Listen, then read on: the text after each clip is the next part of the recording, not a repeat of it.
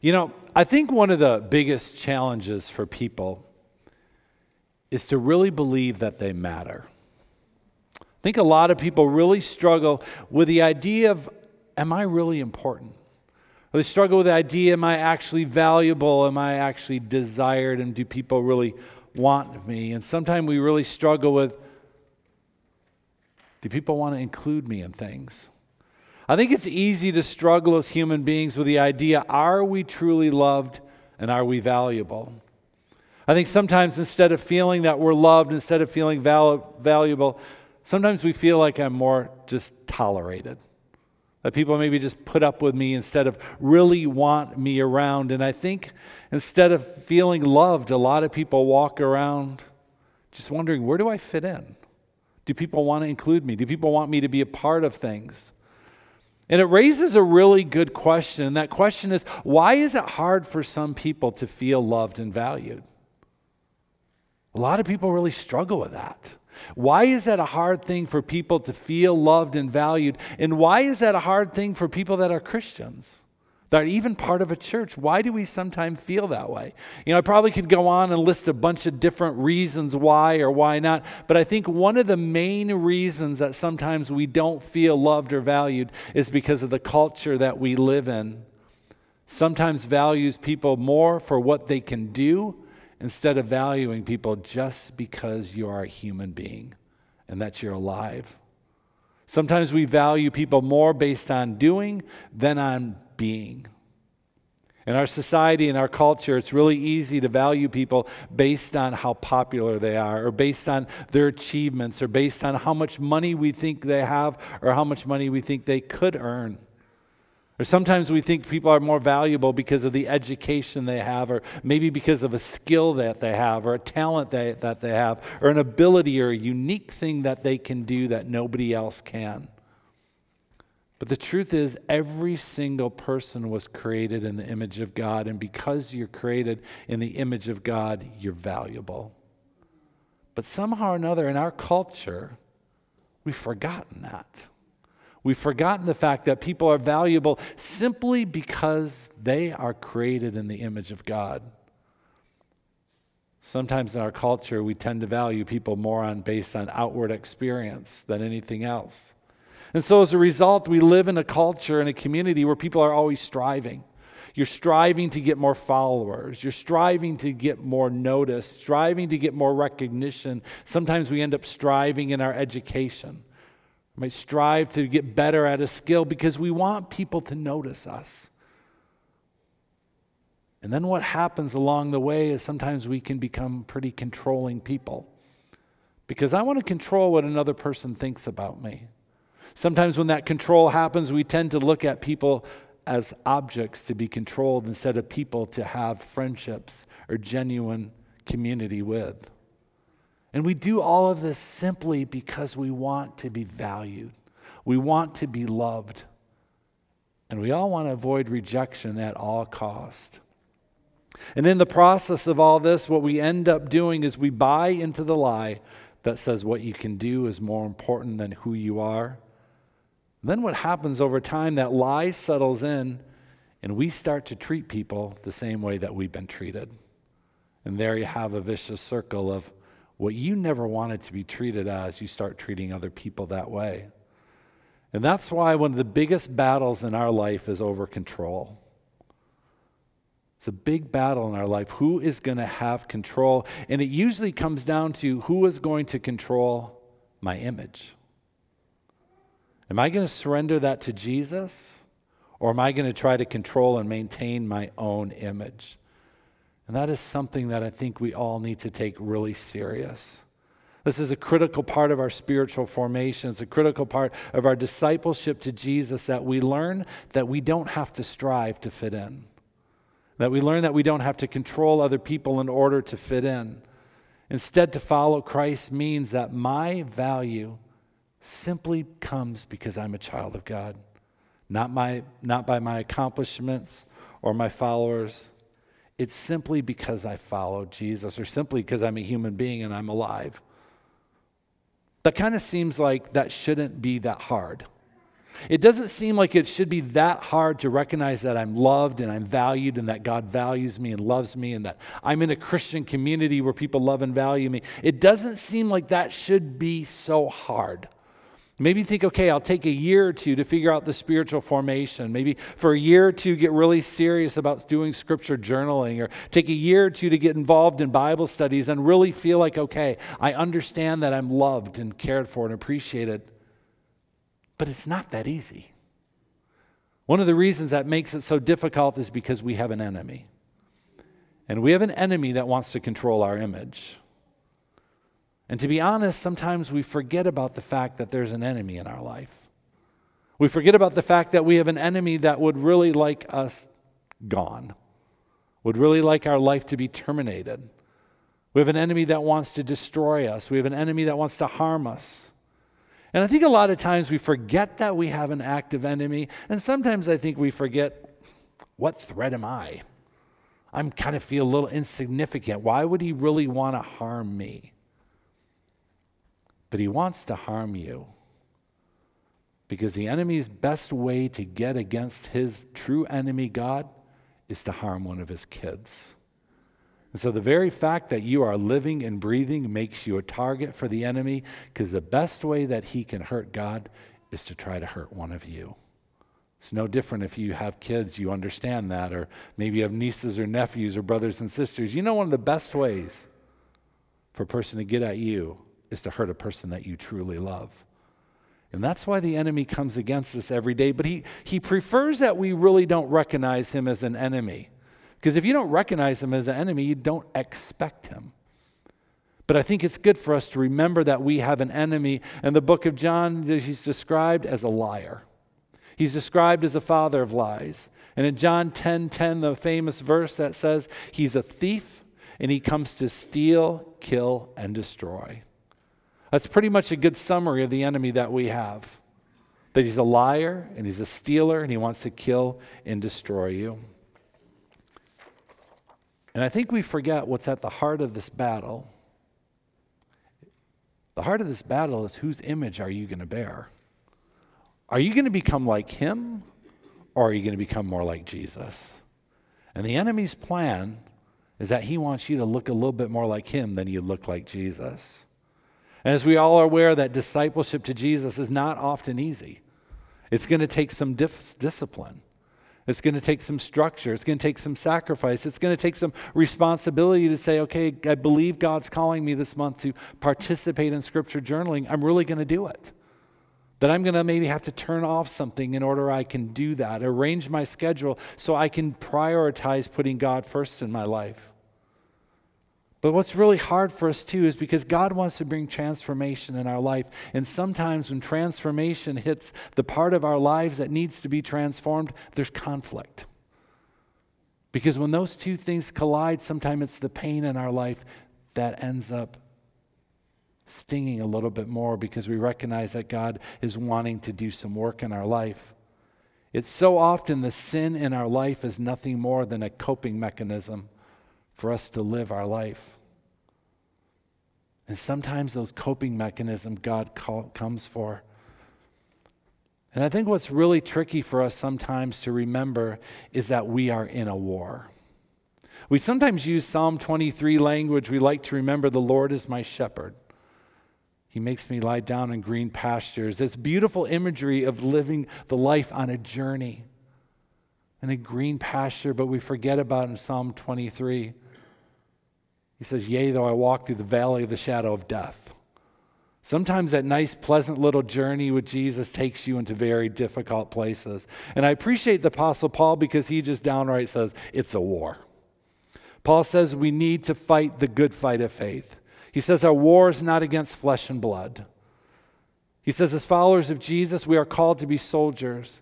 He calls it a war because it's not going to be easy, and he calls it a war because there's confrontation. And why is there such a war? Because the war is over the plan that God has for your life. I like what 2 Corinthians 3 says. It says, And the Lord, who is a Spirit, makes us more and more like him as we are changed into his glorious image. That's what God wants to do to change us into his image. And we have an enemy that says, I want to block that. because I want to make you into my image. And the beautiful thing about Paul is saying is that we are going to go through such dramatic transformation in our life that we are going to come out looking like Jesus.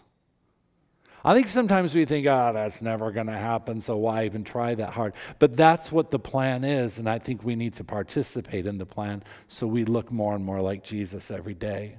So when people look at us and they observe us and they listen to us, they would say, huh, maybe that's what Jesus is like. Maybe that's what God is like. Maybe that's the character I read about because I'm seeing it reflected in his followers. And that's the reason why this warfare is so important because we have to fight against the enemy that's trying to conform us into an image that God never intended for us. It's important us to engage in this fight to take back control of our minds that so often the enemy wants to take from us. And that's exactly why spiritual formation is so important. Spiritual formation is actually a process of spiritual warfare against what the enemy wants to do in our life. You know, for the last couple months, we've been talking about spiritual formation, the things that we do, the activities that we do in our life to keep Jesus focused the primary focus in our life. So we talk about the discipline of prayer and discipline of fasting or dealing with your past or taking time in silence and solitude or taking time to do scripture journaling or be part of a Bible study or part of an accountability group. The different things that we do in our life to keep Jesus focused in our life. So we've been talking a lot about that over the last couple months. And recently, I started reading a book by Robert Mulholland Jr. It's called The Invitation to Journey. And I think this has become my new favorite, favorite all time book on spiritual, spiritual growth and spiritual, um, spiritual formation. And he has a quote about what spiritual formation is, and I think this is my favorite definition. He says, Spiritual formation is a process of being formed into the image of Christ for the sake of others. Spiritual warfare is a process, or spiritual formation is a process of being formed into the image of Christ for the sake of others. I really like that. Because I think sometimes it's easy to get caught up in spiritual formation is all about me and my relationship to Christ, and which is good. But we forget the fact that we're doing this is for the benefit of other people as well. That the reason we're spending time with Jesus is because God loves people, and He tells us if you love me, you're going to love other people. So it's important to remember if we're participating in scripture journaling, we're not just doing it so I'm closer to Jesus, but we're doing it so I reflect Christ better to my neighbor. And the time I spend in the morning is not just time for me to get cozy with Jesus and to feel his comfort, but it's so when I go out during the day, the other people that need comfort from Jesus would find it because they're talking to me. That the encounter that we have in spiritual formation would be so radical that it would go beyond just impacting me, but it would impact every single person around me. That's why I love that definition. Why we're going to do spiritual formation this month is so we can have a good impact on other people.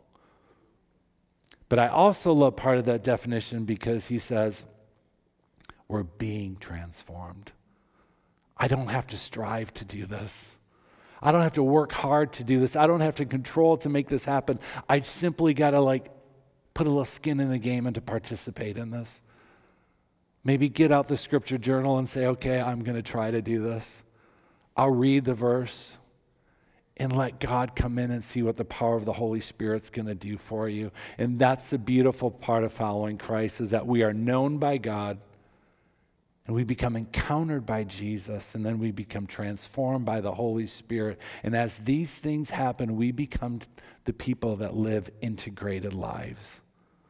And it's such a powerful process that it just simply begins by making a little bit of effort and then seeing the transformation power of the Holy Spirit come up next to you. But we need to be serious about this. And we all should also should expect some conflict when we do this. Because we're going to battle over strongholds. Strongholds is one of those words that's used a lot in the Old Testament. It's used in the New Testament. And it's easy to glance over that word and just say, I'm not really sure what that word means. And we kind of move on. But strongholds is a very important word for us to know and understand what it means. The basic definition of a stronghold is a fortress. Think of it as a big castle or a big walled in city. It's a fortress. In the New Testament, Paul is going to expand the definition of fortress, and he's also going to use it to mean that it's a prisoner who's locked up by deception. Ginny liked that one. That's an amen in dog language. I like that, Ginny. If she starts barking, then it's a really good message. For now, I just got a little shake. All right, so Paul is saying that not only is a, a stronghold a fortress, but it also can mean a prisoner locked up by deception. In other words, what Paul is saying is a person locked up by deception is locked up by lies. A stronghold always begins in your mind, and sooner or later it's going to affect your behavior. So in 2 Corinthians 10, it's going to be an interesting chapter of the Bible because the heart of this chapter is Paul is addressing some of his critics.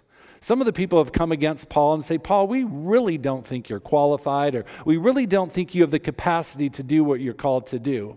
And in verse 7, Paul just simply says, You're judging by outward appearances. So Paul's challenging the people and saying, You are not evaluating me correctly at all. You're judging by outward appearances. In a few chapters, or a few verses right before chapter 7, he starts addressing their problem. He's saying to them in verse 4 to 5, he says, He's telling them what they need to do to get right. He says to the church, The weapons we fight with are not the weapons of the world. On the contrary, they have divine power to demolish strongholds. We demolish arguments and every pretension that sets itself up against the knowledge of God, and we take captive every thought to make it obedient to God. See, there Paul's using the word stronghold again.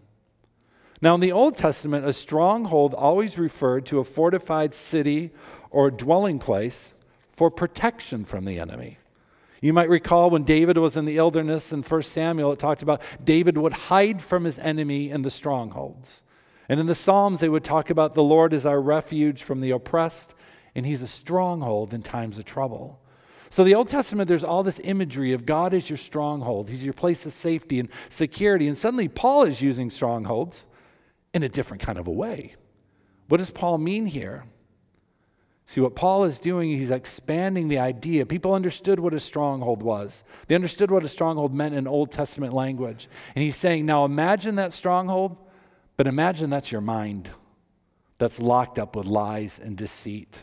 Paul's saying to the people that there's no bars, there's no wire, there's no fences keeping people in, but a person is locked up because of the lies that they have believed.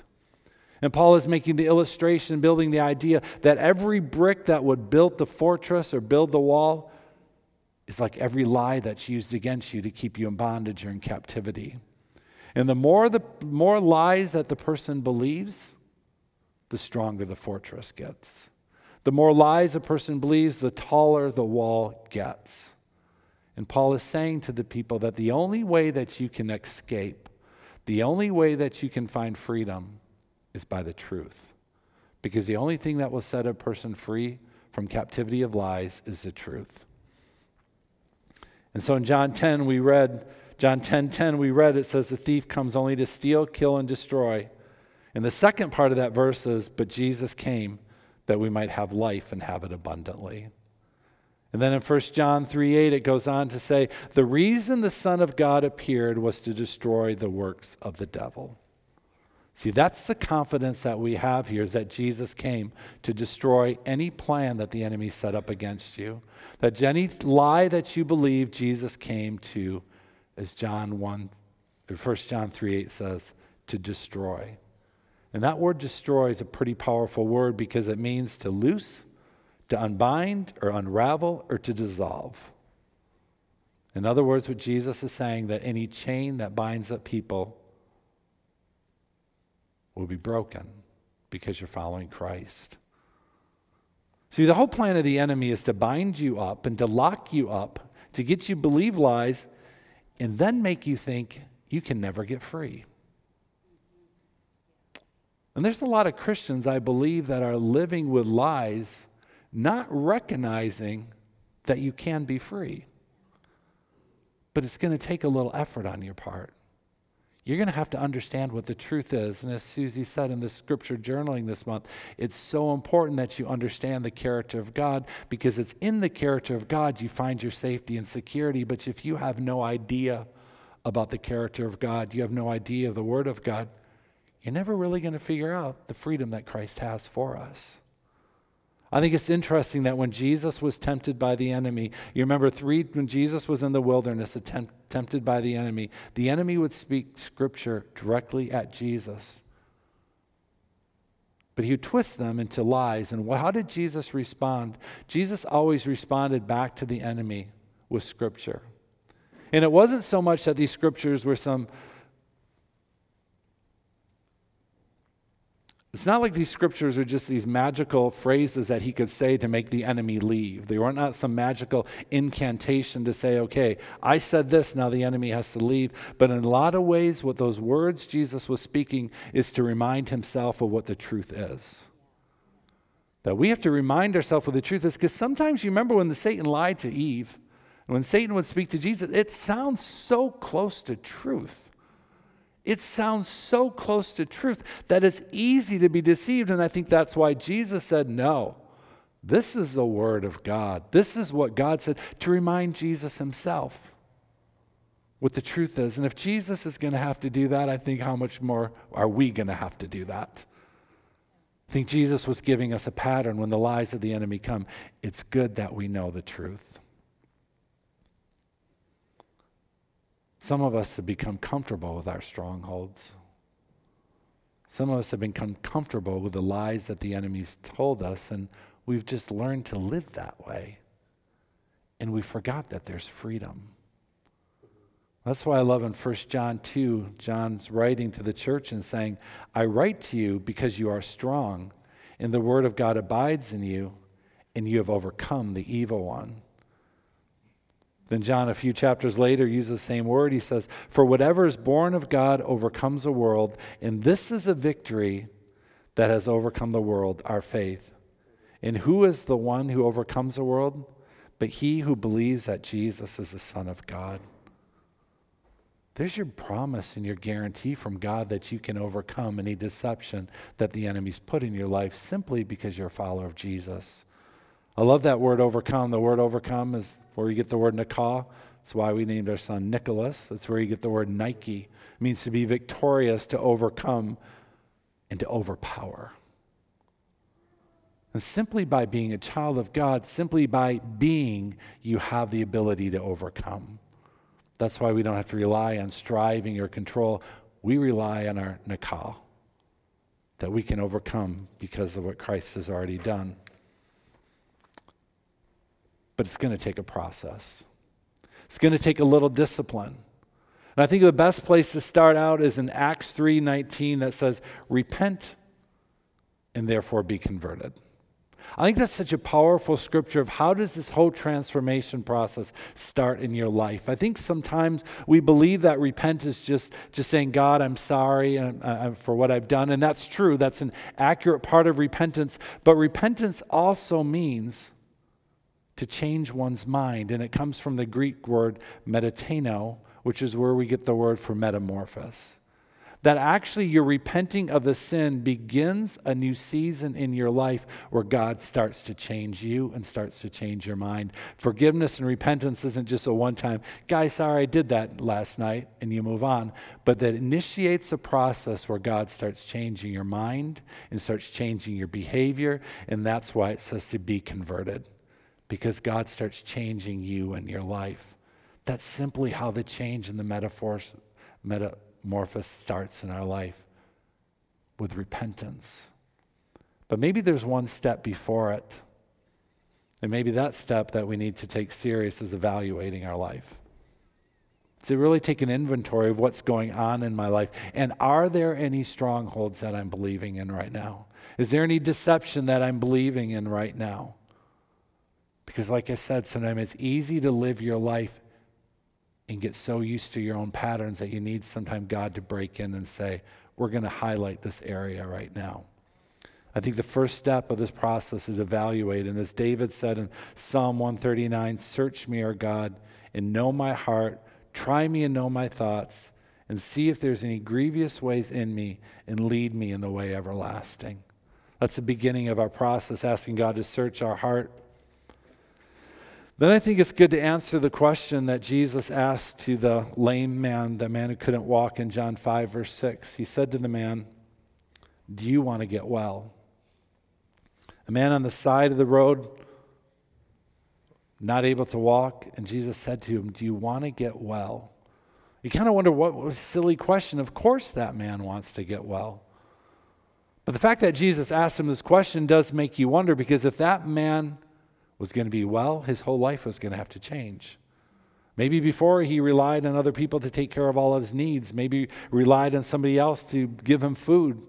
And if he had become well, he's going to have to take care of himself. And that's a question we have to answer. Do you really want to overcome every stronghold in your life? Do you want to overcome every lie in your life? Do you want the power of God and the Holy Spirit to confront you in those wounded areas of your life? To speak truth in those parts of your life so you can walk out whole? Seems like it'd be an easy question, but sometimes we're so used to living, and sometimes our sin is nothing more than coping that helps us cope. Sometimes we just start praying, God, would you give me desire that I want to be well? Because the truth is, we all want to be loved. We all want to be cared for. We all want to live in a community where we feel valued and honored. But so often we walk around as traumatized versions of who God really created us to be. But the good news is, God wants to change us and conform us into his image. The good news is the power is available, that the key has been given to us. And the promise has been made that God will set us free and break the chains from our life. That's the good news of the gospel. That we're not limited. Everything we need has already been provided for us. I want to close this message by reading a little clip from Oswald Chambers. In this, uh, this, this devotional, he, he's embellishing on Galatians 2, verse 20, where it says, The life which I now live in the flesh, I live by the faith of the Son of God. I do not frustrate the grace of God. I think we all wonder, what does that mean? I don't frustrate the grace of God. This is what Oswald Chambers says. He says, We are in danger of forgetting that we cannot do what God does, and that God will not do what we can do. We cannot save ourselves or sanctify ourselves. God only can do that. But God does not give us good habits. He doesn't give us good character. He does not make us walk upright. We must do that. We have to work out what God has already worked in. Many of us lose out spiritually not because the devil attacks us, but because we are stupidly ignorant of the way God has made us. Remember, the devil did not make the human body. He may have tampered with it, but the human body was created by God, and its foundation after we are saved remains the same as before. For instance, we are not born with a ready made habit of dressing ourselves. We have to learn that habit, apply it spiritually. When we are born again, God does not give us a fully fledged service of holy habits. We have to make them. And the forming of habits on the basis of God's supernatural work in our souls is the education of our spiritual life. Many of us refuse to do it. We are lazy and we are frustrated with the grace of God. It's kind of a little kick in the pants, a little bit of a reminder. There's some habits we need to start doing there's some, we got to learn to dress ourselves, as he would say in this illustration. It's not a fun little raw message, but it's a good reminder of what God wants to do in us, but we got to we got to do our own part. We can't expect God to do for us what we can do on our own, but we can expect His Holy Spirit to enable us. So, let me close with prayer and have Greg lead us up in a, the last song. So, God, we come before you today, God, thanking you that you are a God who wants to transform us in the image of your Son. God, help that reality to sink into us. That you want to do something as radical as transform us into your Son. That is an amazing thing to think about. So, God, we come here today, and Lord, some of us, we want say, yeah, we, we want that to happen. And, but Lord, we also know that there's going to be confrontation in the parts of the shadow side of our life. And sometimes we want to avoid that, but God, I pray for each of us here and listening online, Lord, that you would give us a godly and a holy desire and a boldness to want to be transformed to look like your Son. God, I do pray for each person here or listening online, Lord, that you would break us free from any strongholds that we believe that, are, that have bound us into deception. God, would you set us free from any lies that we believe about who we are or how we are? Set us free from any lies about our, our, our, our identity. Would you set us free from any lies of the enemy that would try to hold us back or restrict us? God, you called us to be transformed in your Son so we could bless our neighbor. God, we want to do that. God, I pray that the power of your Holy Spirit would settle on each person listening right now to encourage us, to comfort us, and to motivate us to continue to move forward in your plans that you have for our life. God, give us ideas and creativity to, uh, to work this out in our life. God, we love you so much and are so grateful to be here. In Jesus' name, amen. amen.